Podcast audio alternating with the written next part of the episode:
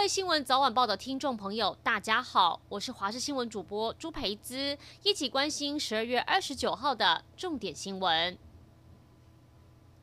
高雄凤山区发生甲烷外泄事件，有民众闻到浓浓瓦斯味，通报消防到场侦测到可燃性气体甲烷，浓度一度高达一万 ppm，有危险性。消防员赶紧洒水稀释，通报天然气业者到场，紧急关闭管线阀门泄压排气，并且漏液开挖止漏。居民说，从上周六就开始闻到怪味，直到昨天晚上越来越浓，怪手连夜开挖，让他们整夜睡不安稳。管线到底为何会断裂泄漏气体，经发局表示，疑似是施工不慎造成，相关责任归属还在厘清。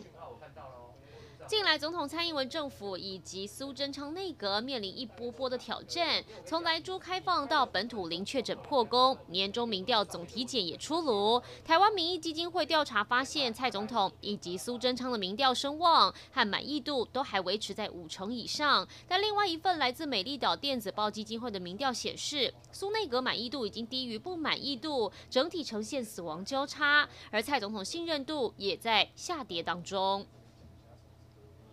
美国田纳西州纳许维尔市中心在二十五号耶诞节当天发生大爆炸，造成数人受伤，超过四十栋建筑物受损。纳许维尔警方目前正在调查，希望厘清主嫌安东尼·华纳的犯案动机。另外，警方也公布案发当天的随身摄影机画面，可以清楚看到好几名警察获报赶到现场搜索，差一点被炸弹波及。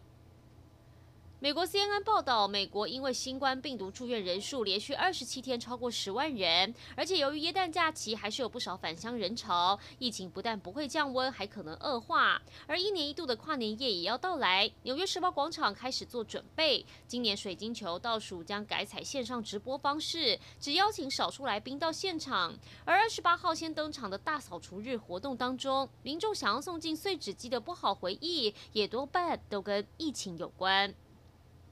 台南市安南区一家药局晚间出现青少年在门口拿交通锥当大声公吼叫，还不停跑进里头快闪跳舞嬉闹，多达五次骚扰，吓坏现场客人，还差点推倒一旁的货架，让业者不堪其扰。警方接获报案，立刻找到捣乱的三个国中生，告诫不应该有这样的脱序行径，要求向业者道歉致意。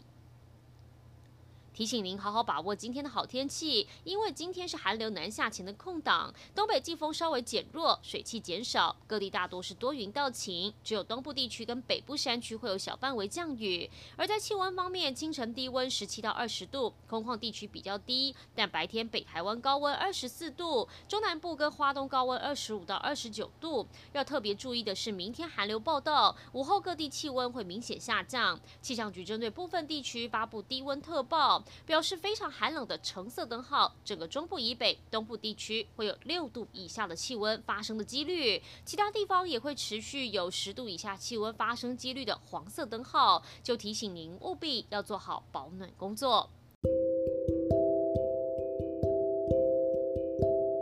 以上就是这一节新闻内容，感谢您的收听，我们再会。